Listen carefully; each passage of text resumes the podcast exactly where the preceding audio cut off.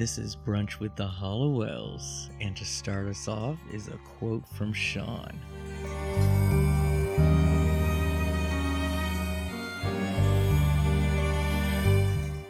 Luca, Luca, Lula.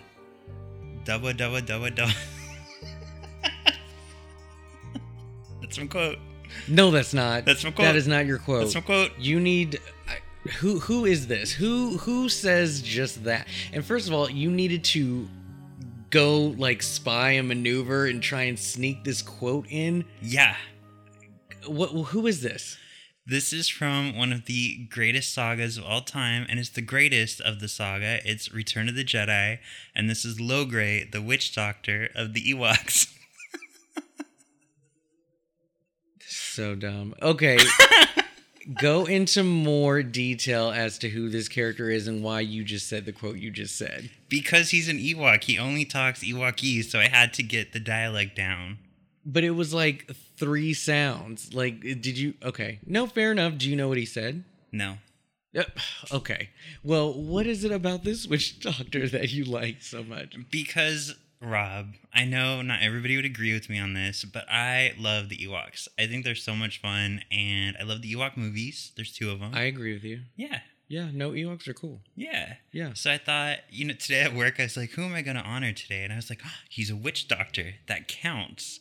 And he's an Ewok, so it's different, and I get to call attention to him. Definitely. No, witch doctors do count. That's great. Very out of the box today, Sean. Thank I you. I applaud you.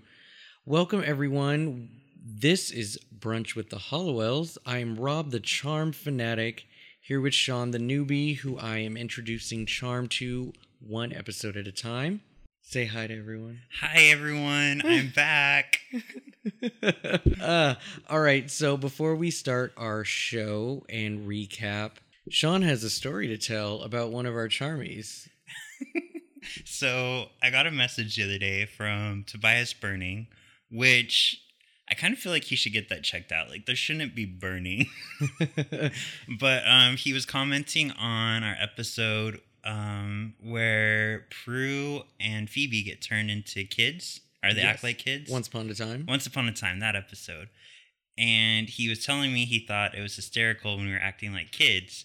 But we got a lot of good feedback about that. Did we? Yes. very nice. Yeah. But what was funny is he's like, "You made me laugh so hard, I almost spit out my mimosa." So I was like, "Oh, that's I pretty did funny." read that. Yeah. Yes, I did read that. but then he's like, "Sean, it's really creepy because 10 seconds, not even 10 seconds after I wrote that, IG is watching us." I was like, "Why? What happened?" He and he sent me a screenshot of a shirt that he got an ad for. It was Hermione Granger, and it said it's pronounced mimosa, not mimosa. Yeah, those shirts are like creepy as hell. Yeah. Just predicting everything that we say and just putting it on a shirt. I get that all the time. Well, the funniest part is we talked a little bit longer, and then he's like, Sean, I'm really mad right now because I really want this shirt. I was like, I know, it's a good shirt. Yeah, um, artists all the time will create anything that they want and put it on a website for people to buy and put it on anything that they want. And so something like that, I don't know if Warner Brothers made. It's basically just an artist who like that Powerpuff shirt that I showed you. That's amazing. I'm buying it. Oh. I'm so buying it because if you go on to the website, you can get it in so many different colors. I'm so buying that shirt. But that's from an artist. Powerpuff Girls company did not make that. Cartoon Network did not make it. It's it's it's literally just an artist who Well- just decided to just make some fun. There's a law where if it's obvious that it's a parody, then you can sell it. That's cool. That's really good to know. But let me know what color shirt you get, because if I get a different color, it doesn't count of us having the same so shirt. it will either be the black one or um there was a lighter color like the the literal color that i sent you in the post it'll probably be one of those two Should we describe to them what we're talking about? yes so i came across a shirt or a poster. I didn't know it was a shirt. I had to look it up but i came across a poster and it was the powerpuff girls in their respective poses and the powerpuff girls were the sanderson sisters. And if you notice the powerpuff girls has red blonde and brunette hair. So it was a perfect fitting. And each powerpuff girl is with their respective broom. So, you know, Winnie has the broom, Sarah has the mop, and, you know, Mary has the vacuum. And then it says the Sanderson girls instead. And the font and the drawing uh, is exactly like Powerpuff Girls, but with the Sanderson sisters put in. And it's amazing.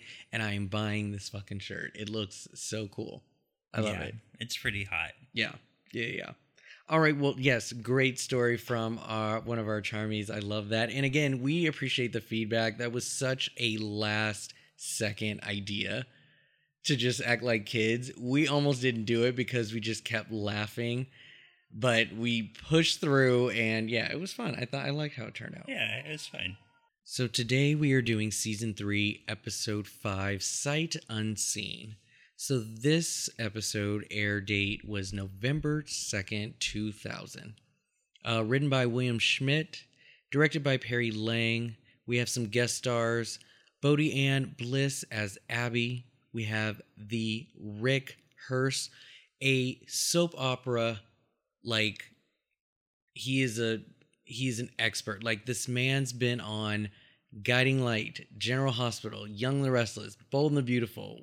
Um, one one what's that? One day in the lives. I can't remember. One one oh I forget the name Day of. of our lives. yes, Days of Our Lives. Days of our lives. Days of Our Lives. I don't know where I got one from. I'm thinking one day at a time. That's what I'm thinking of. Anyways, he yes, he definitely has the face of a soap opera actor uh, as Troxa, and then we have Eddie Cahill as Sean.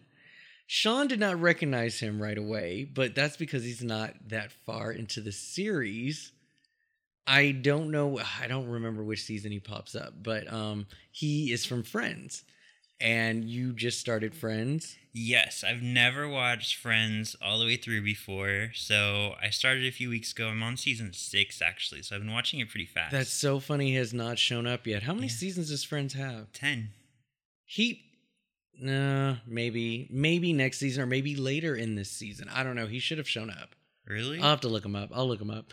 And special musical guest, Marvelous Three. Never heard of them. You're kidding. Did you listen to rock music back in the 90s? No. Apparently not. They were pretty popular back Were then. they really? Yeah, I Oh. recognize that name. Then we have co-starring uh, Nick Meaney as the Snake Hunter, aka trying to be like what's his face? I forget that Australian alligator man. Crocodile Dundee. No, that's not his name. I forget his name. Um, I think it you're comes up. talking It comes up in the episode. We'll read about it later. Okay. Okay. let's let's get to it. So Phoebe is at P three with Piper, and Prue's date Sean waits. Uh, what is this forlornly. Forlorn. What the fuck is that? Just like. I love how you know the name, like the definition of this. I've never heard of this word in my life. No, never. No, how did you learn about it? Because I read. Oh, I guess so. I don't read, so fair enough. Okay, so what does it mean now? Like forlorn is like being sad and alone. Okay, so he waits for loan for loan Forlornly. at the bar. Ever since the sisters' latest trip to the past, Prue has been obsessed obsessed about finding out who the triads sent after them. So Piper complains that she can't get close to Leo because she feels that they are watching, and they've tried to have sex two nights in a row only to um, have him abruptly orb out. So Phoebe has her own guy troubles. She's getting impatient with how it seems Cole is only flirting with her.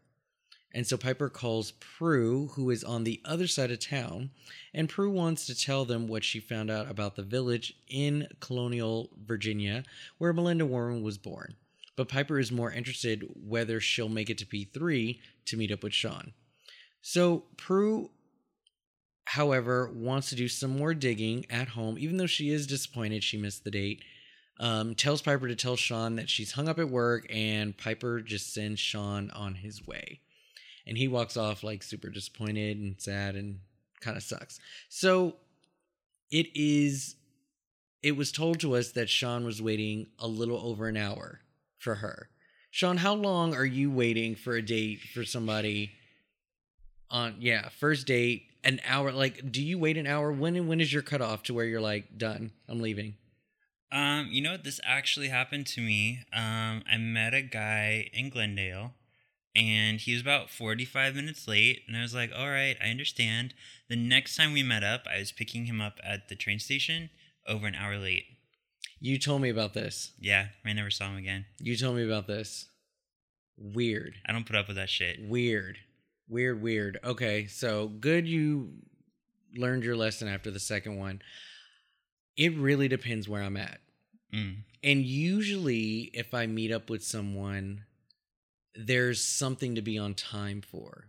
Does that make sense? Like a movie, or we have a reservation, or we're getting food somewhere, or we're going to some show. Something that warrants you being here on time.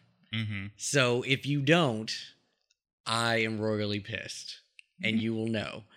Um, other than that, if it's like a bar setting, 30 minutes is all you get. If I don't get a text letting me know where the fuck you are, I'm leaving after a half hour. Yeah, I'm about the same way. So it's I don't know if in the 90s or maybe it was just Sean that, you know, you kind of wait until cuz cell phones existed. So you could call and be like whatever, but he left kind of drunk, whatever. So we have that. Now let's go to Phoebe. So she's in this flirtating tango is what she called it between uh, Cole and it seems that both of them will not make the first move what is it about knowing the fact that you know the other's interested, but yet still there's this uncertainty and nobody's willing to just blurt it out, do something about it. There's just this back and forth. Okay, I'm very much like Phoebe when it comes to this. I get scared. Like I overthink it. Like, oh, what if I make a move and they're not ready? What if I scare them away? What if I'm wrong? Even when it's super obvious, I still get all these weird thoughts in my head and it's really hard for me to make a move. So, what is it that's going to push you to do something about it? Or not even do something, just talk about it, I guess, maybe. Usually I'm the one who does eventually break the ice. Um but I'm really nervous when I have to do it. It's fine, understandable. I, I, for one, you know, I'm nervous too. Like, I'm very hesitant on making first moves as well. However, however, when I am interested in somebody and they're flirting back, I don't know. I there's not one specific thing that I'm looking for. I just I just need to know that my probability, my chances are higher than usual and if it doesn't work, I know that I wasn't mistaken. Like they're either fucking around with me or whatever the case. I just know that I, I look for de- like so. Put it this way: I don't hit on men at bars ever. You will never see me go up to somebody unless I get a direct smile and eye contact from them. Then all bets are off. Do I guarantee that something's gonna come out of it? No, not at all. But I know that I have enough courage to know that, hey, I got to look from you. That gives me a reason to say hi. Um, as far as making first moves, like, you know what you came over for. Here's an example actually. This just happened. There's this guy at work. He doesn't work in the same department with me, but I've seen him around and we have a mutual friend. So through this mutual friend, she told me that he thinks I'm hot. I think he's hot. He's a straight guy. He's never messed with a gay guy before. I know this story. You do. Mhm. We went out to Korean barbecue on Friday and he was flirting with me hardcore. What does that mean? like he said something like I'll touch anything you want me to and I leaned back and put my hands behind my head He's and just stupid. presented. Stupid. but Okay, go like. I don't know how open he is to towards everybody else. So then I didn't know like what was allowed. And I was gonna try to get his phone number like privately while we were leaving. But the way the whole group dynamic happened, he rushed off and he you weren't at work. No, we were not at work. Okay. We were at Korean barbecue for Gotcha. a coworker's birthday. Okay. So like in that situation, it was hard to make a move because he ran off and I was saying goodbye to my coworker whose birthday it was. hmm So stuff like that happens too. Yeah. Yeah. All right. Well, moving on. Let's go to Piper's situation. She thinks people up there are watching them. So, Sean, we've talked in the past. Do we believe in ghosts? Do we believe in the heavens? Do we le- believe in a higher being, somebody watching over us? Do you ever think that they're literally watching over us? Our every move? I do think there's ghosts. I don't think there's anything like watching us 24 7. And even if there is, like, they've seen it all already. You know what I mean? They Like, have, so that doesn't weird you out at all the way Piper is taking this? No. I mean, she has literal proof that there are beings up there that could be watching them. But I mean, to go through life like that, that would be very weird. And you wonder people who are like super hardcore into believing in ghosts, how do they feel comfortable just doing whatever they do when they're like, my mom could be watching me and blah, blah, blah, you know? Well, yeah, and some people see ghosts. So, like, what if you're having sex and a ghost just walks in the room? What do you do? the ghost is like, Phoebe, oh, didn't know somebody was in oh, here. oh, jeez. yeah. so okay here's my question though so these they people are looking down and watching piper get it on but they're not watching cole at all they don't see that he's evil they're not warning the yeah, sisters so I mean that just goes back to Leo's theory. Like they don't watch all the time, and it's you know the whole privacy thing, and you know I mean Piper obviously was more paranoid than anything. You know the two coincidences of Leo being called while they're doing it, but um yeah, it's yeah it's just one of those things that we just have to just take for you know for what it is and just know that they're not i guess there's a bit of an agreement to where you know you don't watch us we don't watch you. They could be witnessing the but i don't know. That's a really good question if but it's not said on the show it didn't happen. I know. Yeah i guess so. Okay, Prue goes to the manor and finds the front door open and every mirror broken. An unseen figure jumps on her and knocks Prue over the couch. Prue flings it through a window. Cue the credits. so you saw a literal thing come after her and Uh-huh. she was pushed out of the window like no thoughts on that whatsoever right i mean yes it could be a demon right Or- Could be a demon. Yeah. Okay. Okay. So so there was that. Continue. Thank you. Don't interrupt me again. After the others arrive, Daryl checks the house and finds nothing missing. He dusts some fingerprints and asks the sisters for a list of any enemies they might have. Prue is way ahead of him, but the list she gives Daryl has a bunch of demons the sisters previously faced. Prue heads up to the attic and finds the door unlocked. Daryl is worried that the sisters are too cavalier about their security, but Prue points out that they have their powers to protect them. Piper and Phoebe don't want to rule out a human culprit, but Prue instead calls for Leo and asks him to find out all he can about the triad. She's convinced it's the same demon who tried to take the Book of Shadows two weeks earlier. Piper and Leo exchange playful glances. I love that. They're so flirty during this. I, Piper doesn't care. She's like, I don't give a shit what's going on. For real. I see my man. Look at him. Look at all cute coming in here, all Orban and shite. um, so if you recall, back in episode two, Prue was all about locking the door. Keep the door locked. You have to keep the door locked. We don't want anything getting in. And remember those shapeshifters just kept rolling in? Yep. Now all of a sudden she's got powers for three years. She's like, fuck it. I don't need to lock a door. I got my powers. Yep. Let somebody try and come in here. Prue the Conqueror. I whatever. So yeah, there's been a bit of a shift since she received her powers, and um, I mean, what do you think about that? Like, there are neighborhoods, suburban neighborhoods, literally don't lock their doors. Yeah. They're okay with neighbors coming in anytime they want without a key. really? Yeah. Oh, ma- yeah. Yeah. Ooh. I mean, people just have that trust, you know, and they just come in, oh, hey, it's me, you know, whatever. Like, there was even like a TV show way back when when friends would get keys to the other friend's home. Mm-hmm. I mean, that's a thing. Do I have a key to your place? Yeah. I, I don't. You know you don't. You have to get there first. so, what do you think about like locked doors? Like, do you lock immediately when you enter a home? In our home, we do. You do. You don't Especially with Anthony living there. you don't wait till the end of the night to check and lock everything. This is the time to turn in. That's when everything gets locked. You lock immediately. Yep, it's locked the second we walk in the door. Is that something that was taught to you, or is that just force of habit? Um, my parents don't lock their doors, so I wasn't brought up that way, but I've had multiple roommates who do. And it kind of depends on where I live. Because when we lived with Rachel last year, she almost saw it as a bad thing. Like, why is this door locked? Like, why do I have to use my key to get in if you're home? Whoa. hmm That's really interesting and lazy, but that's very interesting. no, it is because, you know, like we're home. You're, you know, you're, we're secure here. Like, but Rachel, what if it wasn't you who decided to walk in the door and not use their key like a stranger? Yeah. Because there was actually a killer who did that. He would just, anybody whose house was open, he would take it as an invitation, walk in and kill. That's so crazy. Yeah. I lock my door immediately. I live in an apartment building. I don't know my neighbors.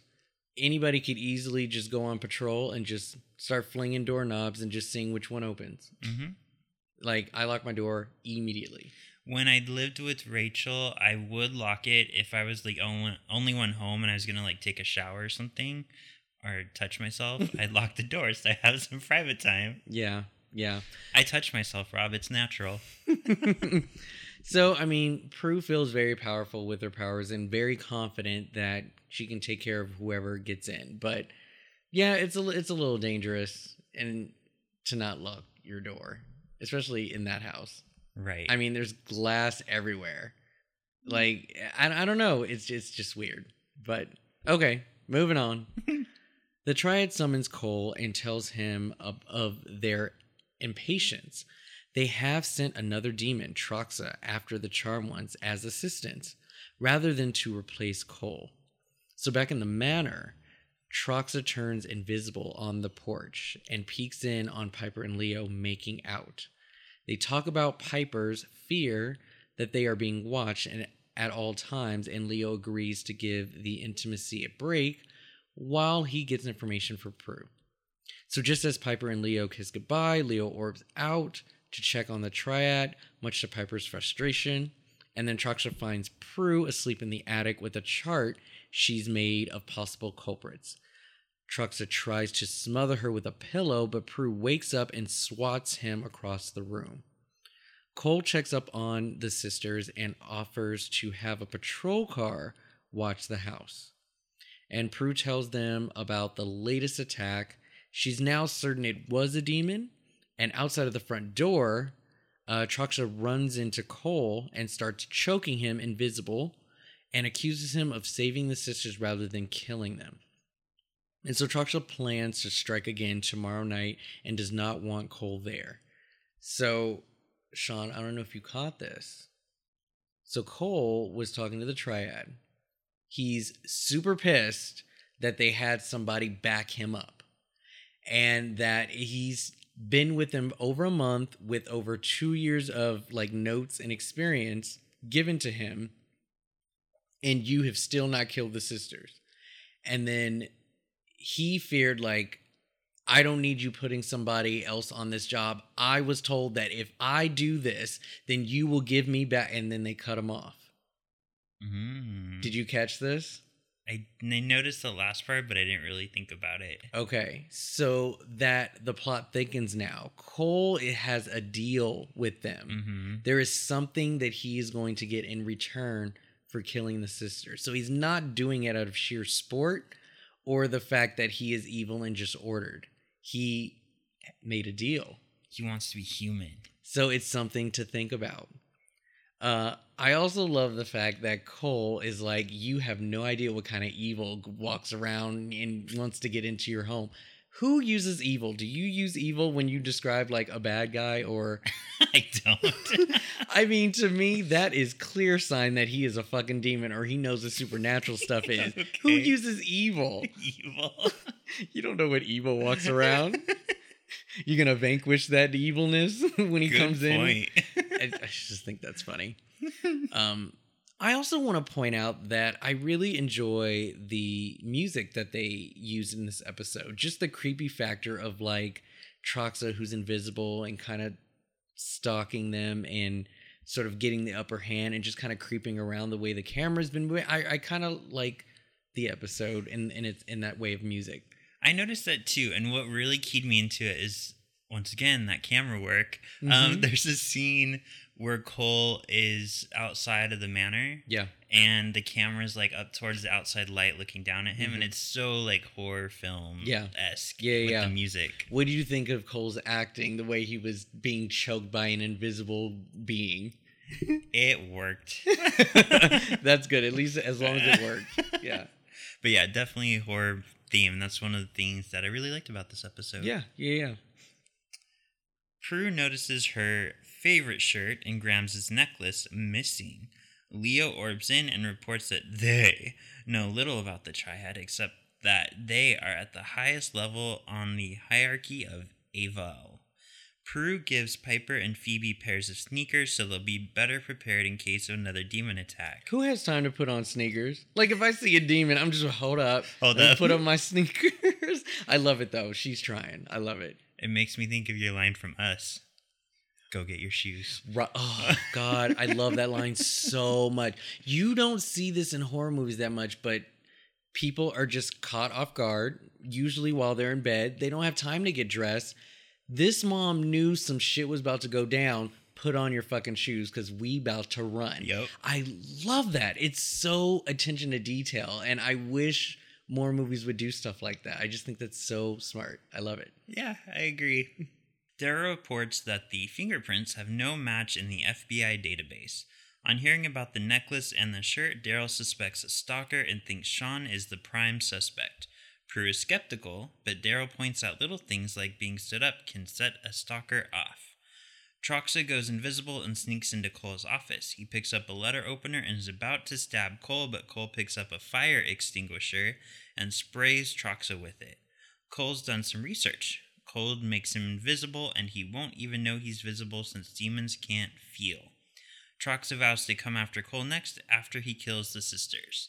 Prue does a photo session with a wildlife expert, clearly based on Steve Irwin. Steve Irwin. That's Steve the name. That's the name. hmm Unseen to her, someone is taking pictures of Prue. Do you think that Steve Irwin thing was like a tribute or um, a mocking? In this episode? Yeah. I would say it was more of a. I would say it's like a healthy balance of both Okay. because they're honoring him by even mentioning him, but then I think when you honor someone too, you make fun of them a little Yeah. bit. Yeah. So, No, I get it. And he was alive back then, so it wasn't total disrespect. right. Yeah. Um, so one thing that I pointed out, if those two work together, Troxa and Cole, I honestly think that the sisters would be dead. Yeah, they'd be unstoppable. I th- I think the pairing of those two is just enough to catch all of them off guard to where their powers would not be enough. Can you imagine if they had just worked together? right. This show would be over. Especially since Cole has the sister's trust. Yeah, I really think that they would have lost this, hmm which is kind of like weird. But I mean, this sudden rivalry ri- ri- rivalry between the two of them. Um, have you ever had a feud like that at work with someone? Was there anyone that like tried to go after a position or a project, or or just you just have that person at work that's just like ew, um, or at any job? Like it doesn't even have to be this one. I did have a person at my current job, and it was awkward because there were two lesbians who were married working in the same department, which I don't think you're even supposed to let happen. But one of them's really cool, and the other one's super. Okay. And she used to like tattle on everything. oh wow. Okay. And we have actually the same mutual friend who I was saying happy birthday to once told me like, dude, she just went and yelled all about you to one of the leads. And she's like, I'm her friend, but when it comes to work, like I don't play. I just wanted you to know. Now, does this pay off in her for her? Like, is she higher up? Is she getting points? Like, what? Like, is she getting anything out of being this? I think the two wives and myself, what we have in common is we all have been supervisors at past jobs. So we all want to get to that at this job. But um I think they just saw me as a rival, but I'm newer than them. So of course I'm making more mistakes because I was still learning. But she eventually got fed up and quit. So Oh, okay. I won that battle, I guess. Yeah, right. so Daryl brings up the idea of it being a human stalker, not a demon. We know Troxa is there. We know he exists, but there was still a figure that literally went swinging out of a window from Prue. All the mirrors are broken. It does not add up. Sean, was there any thought at all as to what was going on? If not, if not, you were just watching. But again, like There's there's a possible stalker. Did you think that was even possible for this show? The only thing that crossed my mind, and you made fun of me, is they mentioned Callie in the beginning, and I I thought, isn't Callie the one who was in the mirrors? Yes. Yeah, so I thought it was gonna have to do with that. So Okay. they probably just threw that in for idiots like me to fool us. Yeah, probably. I just want to point out, Charmies, that if you are not watching the show You, Y O U, on Netflix right now, starring Penn Badgley, you are missing out. I need all of you to watch this show. It is about a stalker, but a almost sympathetic one. You actually want him. You like him. You feel sorry for him. You actually want him to succeed. Is this season two on? No, not yet. Oh, okay, okay. I'm just reminding people to watch the first Yeah. season if they haven't. It is still on Netflix. It is so good. It is so good. Did you finish it? yeah. Yeah. Oh my god, I love this show. Anyways, if this episode at all was good to you, watch that show. It is so good. You get literally the eye's view of what a stalker goes through when he picks his obsession. It's so creative and is I just love it. So yeah, watch that if you can. Phoebe enters a back room at P3 looking for Piper and finds her making out with Leo who I wish had chest hair. I don't know if I dug the whole smooth chest that he was sporting, but kudos to Piper for trying to get it on at work while she's on the clock too. Um, this does not help Piper's anxiety at all about being watched though. So they get interrupted and she decides like I'm still not ready anyway, so it's okay. Back at the bar, the two sisters meet Prue.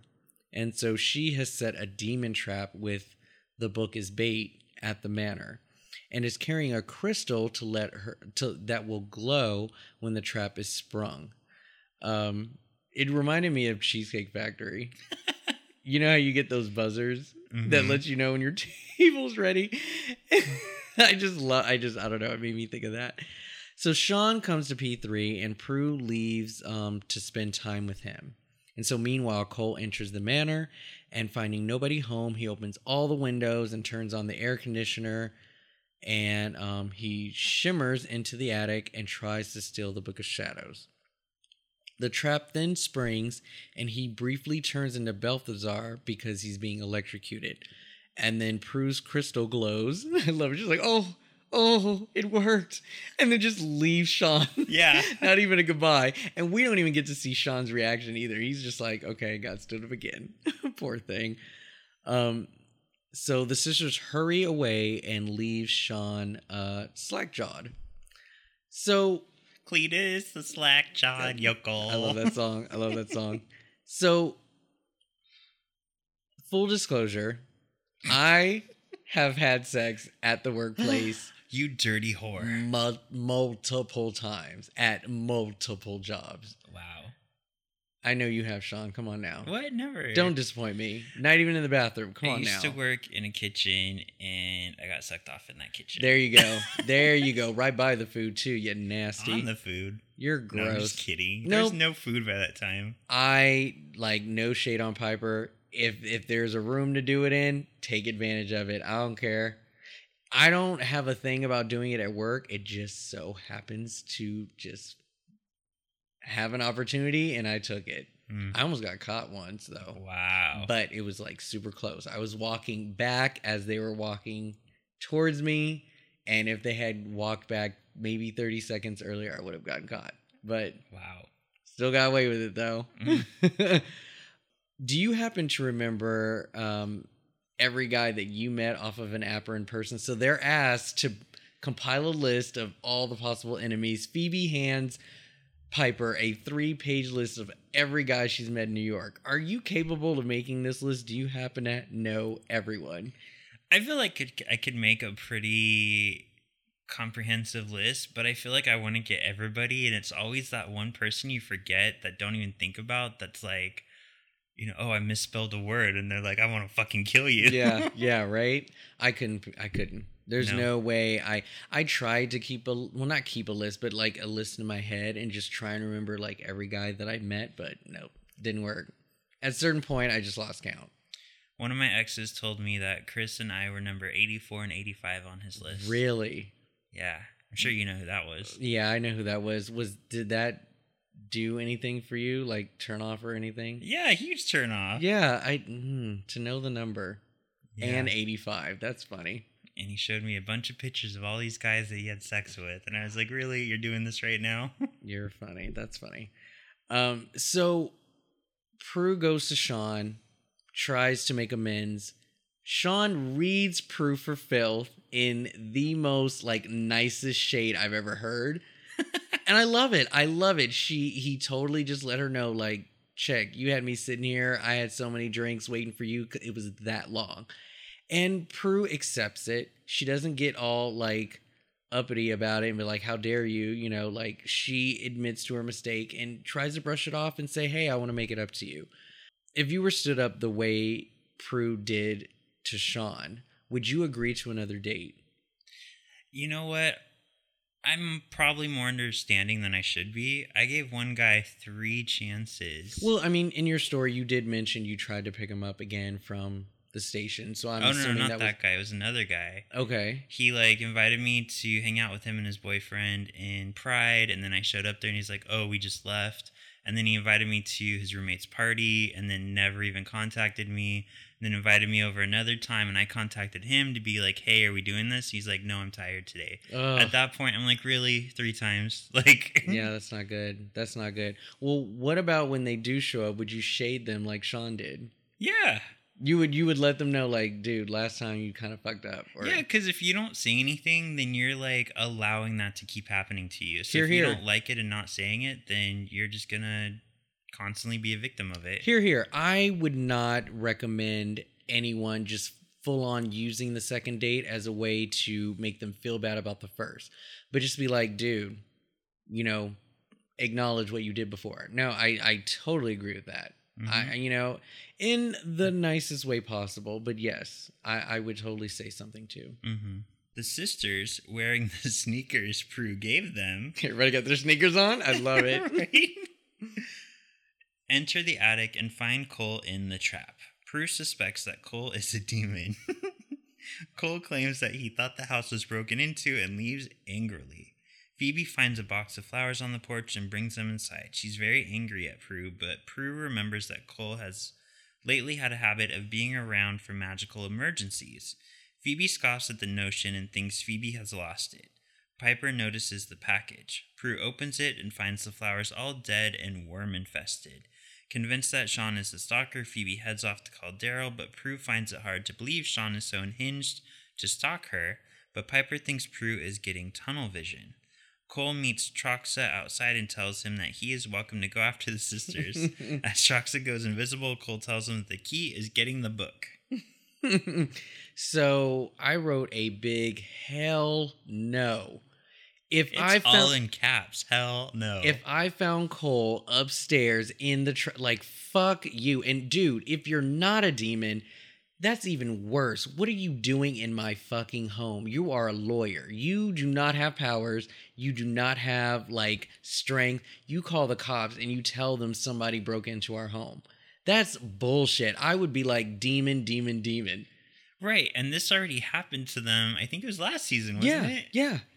Yeah, I wouldn't trust this. I would not trust that at all. I mean, no, no offense to Phoebe, but like, really, dude, I find you and he saw the book. Like Mhm. he's up in the attic. That was just that's just some weird shit. There's no way you can like get out of that. Like hell no. But anyways, that happened. so we now have this debating like, oh, is Cole a demon? Prue thinks so. Phoebe doesn't. Do you like the fact that you know already that Cole's a demon, or would you have preferred us to find out later, especially in situations like this, where us as the viewers could be like in this in between of is he, you know, I don't know, or do you like the fact that you know now? Is it better for storytelling? That's an interesting question you pose, Rob.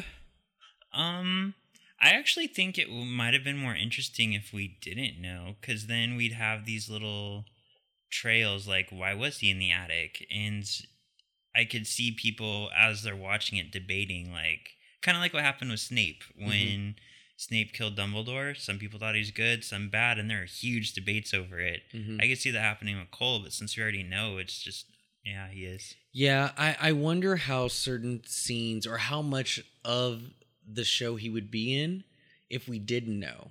Because there's a lot of scenes of him as we get to see his plan from from his point of view. You know, we get to see him execute certain things. And I just wonder what his part would be. Would it be a bigger part? Would we even like him if he just kind of came in as a human each time? I mean, just remove all the scenes where we know he's a demon. I just wonder how that would play out.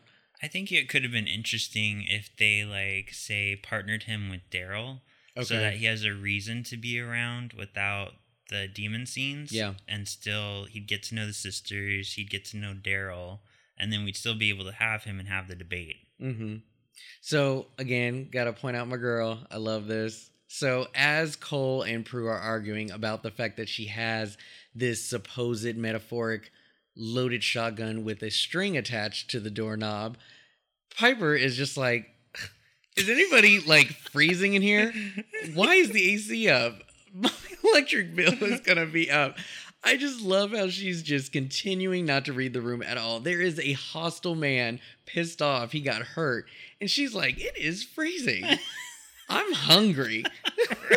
we need to go to the store and get My food." My nipples are so hard. I just remembered we ran out of milk. Like she doesn't care. I love this woman. She does not give two shits. or either that, I don't know, maybe it was a way for her to deflect like this is awkward. I don't want to be in this room right now with these two arguing, but she but like literally posed a question as if nothing else was going on in the room. I love it. Well, I could see like they wanted to set up this whole mystery of why would somebody turn on the air and all that stuff, but they didn't really answer the question in this episode. They posed it, but Yeah, yeah. Hmm. Leo orbs in just as Piper and Phoebe are closing the windows, holding a giant Hershey's kiss for Piper. Troxa enters the manor as the sisters and Leo close the windows. In the attic, Prue notices Troxa's reflection in a broken mirror and flings him into the wall. The impact turns Troxa visible and he leaps at Prue, but Prue shoves him into the trap. Piper, Phoebe, and Leo rush in just as Prue is making Troxa talk. He reveals the triad sent Balthazar after them as well, then suddenly goes up in flames. Phoebe apologizes for doubting Prue earlier. The sisters and Leo find Troxa in the book and notice that cold cancels out his invisibility. Prue realizes that if someone hadn't turned off the air conditioning and opened the window, she might have never seen Troxa. Leo tells the sisters that from what he knows about Balthazar, they'll need all the help they can get. The sisters find Balthazar in the book, and Phoebe him, recognizes him as a demon who tried to take the book two weeks earlier. Leo orbs out to alert them. Phoebe notices Cole's name written on Prue's chart and makes Prue promise to call Cole and apologize tomorrow morning. So Prue developing uh, pictures in her dark room and notices several several pictures of her among them. While Prue wonders where those pictures could have come from, an unseen attacker shoves her face in one of the chemicals and drags her off. And so at this point, Charmies, I pause the DVD and I turn to Sean and I go, Who is that? You set me up, you bastard. I sure did. Yeah, you had no idea. Um, you just assumed it was Troxa again, even though he was taken away, mm-hmm. but no clue whatsoever. Mm-mm. All right. Well, and I especially didn't think so because it looked like a man whenever Prue was attacked. Really? You thought so? Yeah. Yeah, no, no, I can see that. I can see that. So then the next morning, Phoebe um, uses that the stalker is still out there, even though Troxa is gone. Much of what happened the night before doesn't fit a demon's usual MO. So she calls Prue's cell phone, and the stalker proves to be Abby. And we got, oh, you remembered who Abby was. Mm-hmm. So that wasn't her first appearance either. Do you remember Abby in in other episodes? No. So once upon a time, when Piper was super pissed that Leo was gone and taken from her, and she's at the bar and she keeps getting hurt from the trolls, and she keeps spilling stuff, and Abby's like, "Okay, I got it, I got it, don't worry." Oh, okay. She so she's been there for quite a bit. So they heard me on one of the earlier episodes, went back in time, and were like, Sean's caught on to us. Whenever we introduce somebody new, it's them. So they put her in other episodes. Righto. Um, so yes, it's Abby, uh, the bartender from P3. So she has tied Prue up in the manor basement. So this is what's funny, and I really wanted to say something, but I couldn't because technically it's a whodunit and whatever. But they kind of gave it away if you were paying attention and know the idea of TV tropes and the way that they film. So when Prue got this epiphany or idea to set a trap at home, she got it from that animal guy at work. And while she was working and taking photos of him doing his, you know, snake thing, there was the stalker taking photos of her in the bushes. Mm-hmm. I don't know if you remember that. So as soon as that happened and we see a picture of Prue, it transitions, oops, it transition and blurs right to Abby, Okay. right to her. And Phoebe comes to the bar and like says her name twice, like Abby, hey Abby. And it was like you are clearly telling us who the stalker is right now. and yeah, but I wanted to say something, but I couldn't. But I wanted to sound cool, and damn it, I couldn't do it. Nope.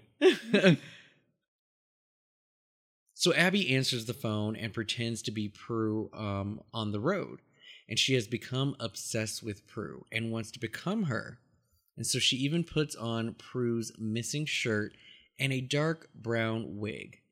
Abby pulls a gun and wonders how she got flung through the window the other night. And so Prue flings Abby across the basement with the squint of her eyes.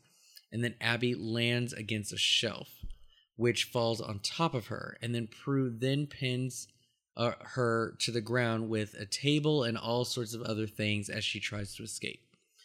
And so, still partly blinded, she flings glass at Abby's face and stumbles up the stairs.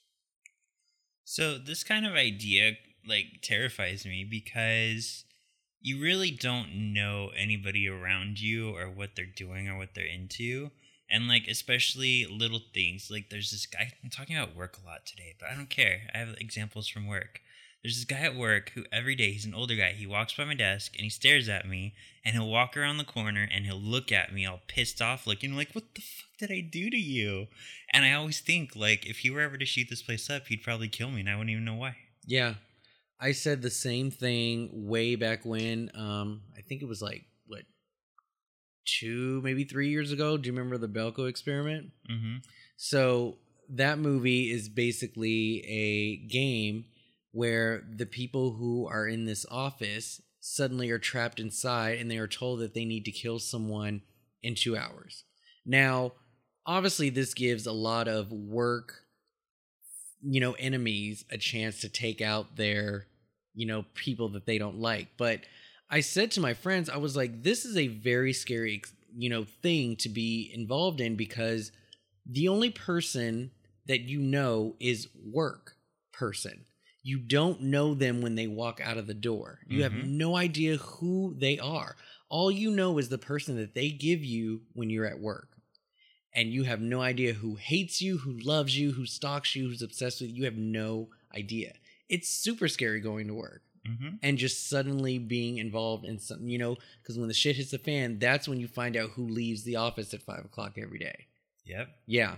No, totally creepy. Yeah, for a while somebody was like moving stuff at my desk too. I never found out who that was. Oh, really? Yeah, but I I'm like super o- OCD when it comes to that It's because I have figures and stuff all around my desk. So you move anything, I will notice, and it was happening for a while. It was trolls. probably. It was trolls. Total trolls. You're a troll.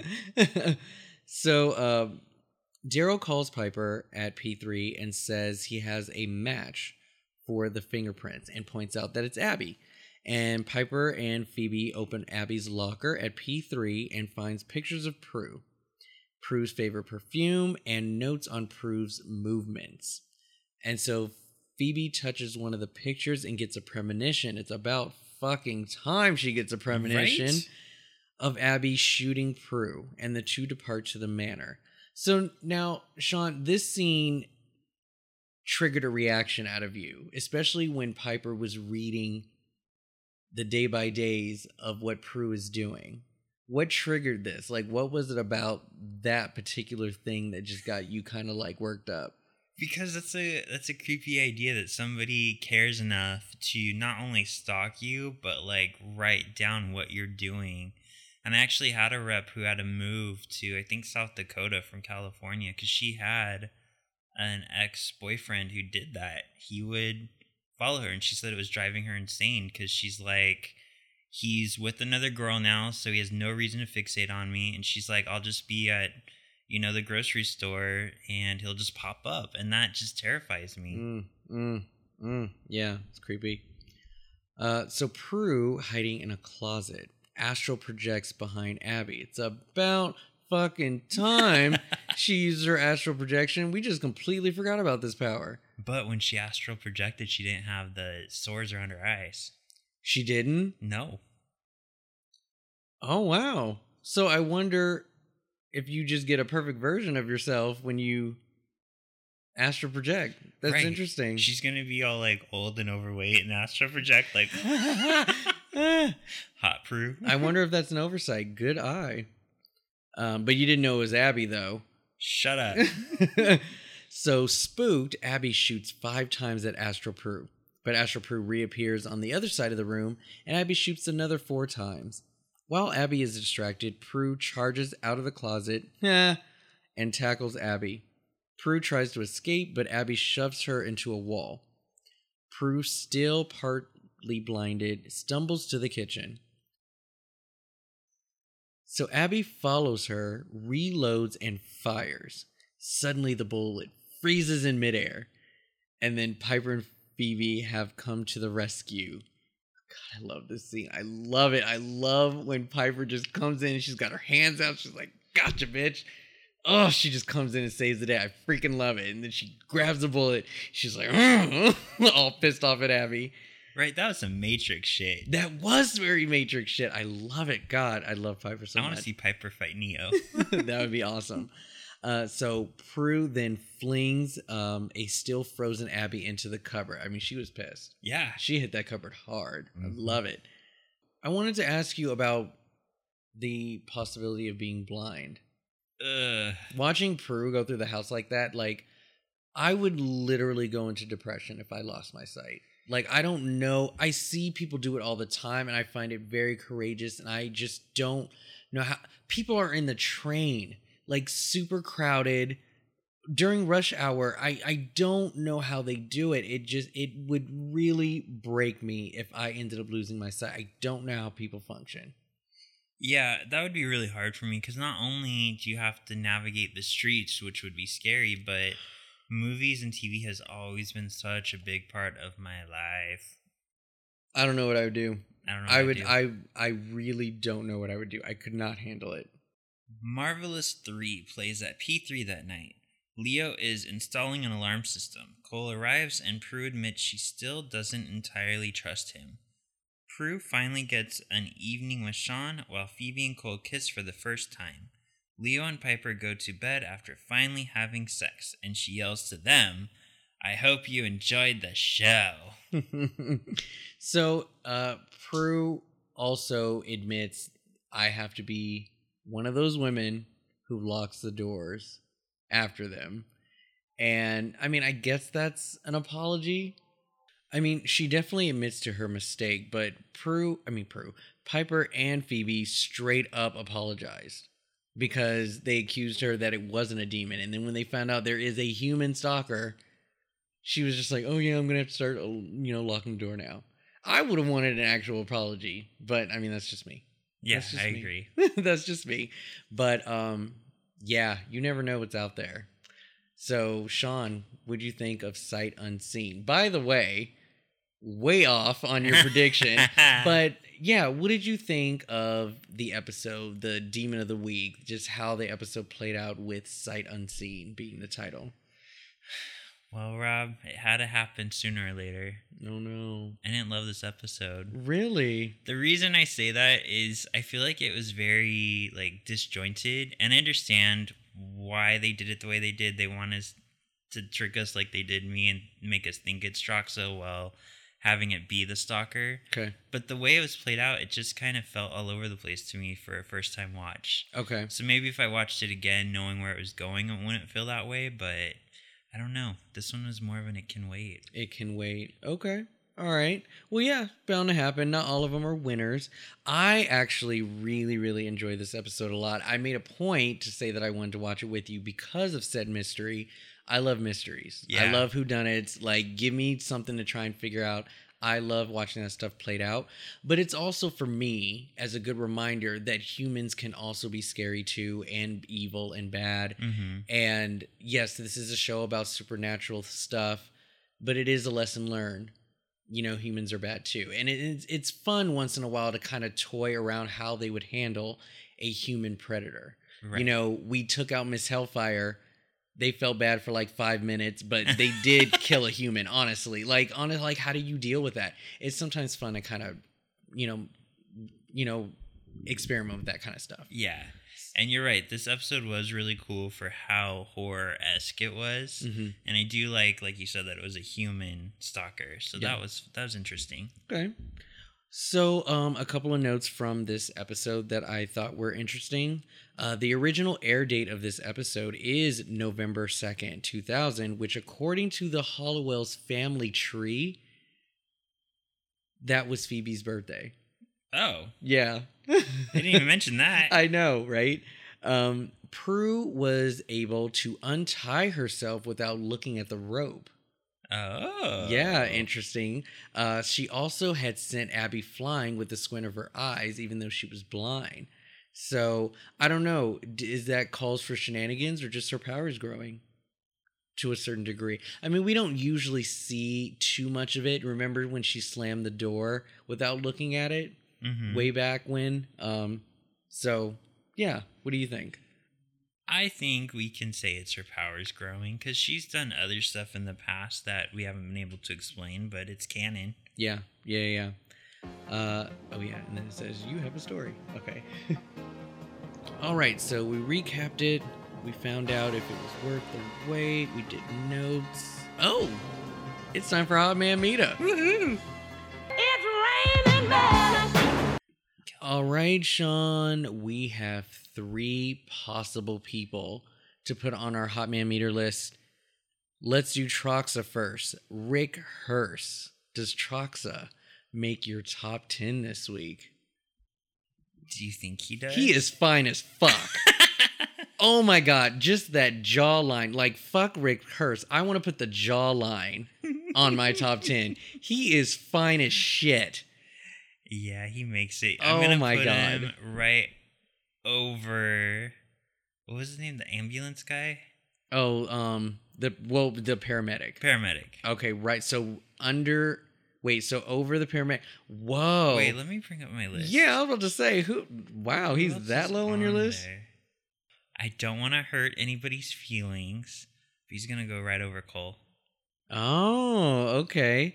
So Troxa goes over Cole, making him number five. Yep. Number five. Okay, right under Brian Krause, though. You think Brian Krause still's got it? He still does it for me. Okay, no, that's cool. Troxa is making my fucking list. I don't know what is it about. Like, so the little amount of facial hair and the way that it is just positioned on his face, I don't know. And It looks good. he just has this young look about ah, god this man is so hot. I yeah. But i'm having trouble because i love my owl so much. I don't know if he should go over him or not. And then there's cole. So cole's hot and i've watched nip tuck which is why he's still number one on my list right now. But like troxa really did it for me tonight. I don't okay. I think he's gonna go he's going under the. I can't. The, Christopher the Owl is still just a dreamboat to me. I just love his personality. I guess because he's good too. So Trox is number three. Okay. He's going under Cole and Christopher the Owl. I just, I just, yeah, but yeah, he's hot. Now we have Eddie Cahill, aka Sean. Now Eddie Cahill has shown up on some stuff again on Friends, but he's shown up on a lot of other stuff. He is very recognizable, and I'm telling you, I've never seen him this young. in such a long time. It was so funny to see his face. The man grows up to be such a beautiful specimen. He is he's really cute. But does young Eddie Cahill do it for you? Even though With his 90s hair and his bangs. I don't like his 90s hair and his bangs, he's still going to make it because Okay. he does have a good face. Yeah. I'm going to put him right under Troxa. Okay. Making him number six. Now, um, yeah, wait till you see him on Friends. He is a dream. Oh my god, he's so cool on Friends. I love him on Friends. He is making my list as well, but he is actually gonna go under the paramedic. No, no, no. He's going he's going under Daryl. That's where I'm gonna put him. Under Daryl. But he's cuter than Leo. I put him over Leo. Yeah, I put him over Leo, but he goes under Daryl. Okay. Yeah. Then we have our last contestant, Nick Meaney, aka the Snake Hunter, aka Steve Irwin impersonator. Does he make your top 10 this week? You know what? I don't really like snakes. So, no. Fair enough. Uh, the Snake Hunter does not make on my list either. But I think you and I, Sean, we have a total of nine people on our top 10 list. We're man crazy. Yeah, and we're only on episode four or five. Five. God, this is so bad. So yeah, it's gonna be really difficult um coming up because I already know some of the people that are gonna come up soon. All right, so we've talked about the men of the hour. What about our ladies? Where's all my soul sisters? Let me hear your flow, sisters. Who got MVP this week, Sean? I'm having trouble with this one. This was a really tough one. Yeah. Um. Like Phoebe was hilarious as always. I didn't I'm so sorry to hear that cuz I did not see anything. She's always walking in on bitches. She's always walking in on people. I love it. yeah. But, you know, Prue again looking hot with the clothes. I mean, she literally got stalked. Obviously, she's like the shit. But then my Piper when she came in and saved the day, that just upped her point value. I don't know. Yeah, and what really did it for me for Phoebe is that outfit in the end when she's oh, I Oh, didn't talk in- about that. In the red when yeah. she kisses Cole and he kisses with his eyes open, fucking weirdo. That is Break not up with him weird. now. There are people who like to kiss with their eyes open. no, it's weird. you know what? I'm gonna give it to you. Help me make my decision Okay. because even though Phoebe looked hot, Piper let me borrow this top. So I'm gonna give it. I just love saying that uh, because Piper was a badass. Like she stopped the bullet and just pushed it aside. I just again, she stood out to me. Yeah, I'm giving it to Piper too. She just again with the whole air conditioning thing, like it's cold. I don't care what anybody's talking about. Let's address what I noticed. and and just her save the day moment. And you know, as soon as I fire her ass, I was like so funny. But yeah, no, I think Piper really outdid herself on this one. Her paranoia was kind of annoying, but again, I still love her. All right, so between us, Piper gets MVP. Congrats. Now, Charmies, make sure you guys are keeping up your list now. We're on episode five. We got to keep our list updated because doing it all at once sucks. Trust me, I know. Um, I will be asking for a list of your own to put together the ultimate Charmy Hot Man Meter list. So um, I always look forward to those lists each year or each season, excuse me. Uh, so make sure to keep up with that. Now, Sean, you have a job to do. I need you to tell me what Primrose Empath episode six is about. Easy. We're gonna have Poison Ivy on the show. No, I definitely think it's gonna be something to do with someone who can control plants, sense plants, something with plants. Okay. Primrose Empath about plants. All Mhm. right. Well, we will find out next week if Sean's theory is correct. Sean, I have a little bit of a tease for you. Next week, guest starring is a Buffy alum. Exciting. You want to take a gander on who it could be? Uh, gander. Um, Here's another clue season three. season three. Mm-hmm. Are they just on season three? I'm not saying anymore. Is it Seth Green? Just name somebody. I'm not gonna tell you. I But just name Seth Green. Oh, so you think it's Seth Green's gonna Yeah. guest star and Charmed? Yeah, we'll go with that. okay. All right. Charmies, thank you guys for listening to our episode. We hope you had a lot of fun. There was a lot of relationship talk today. This is what I love. I love these type of episodes. We just talk about the siblings and the sisters and the love in the air. I love it. All right, so this was a fun one for me. Hopefully you guys liked it. Sean, say goodbye to the folks. Goodbye, everybody.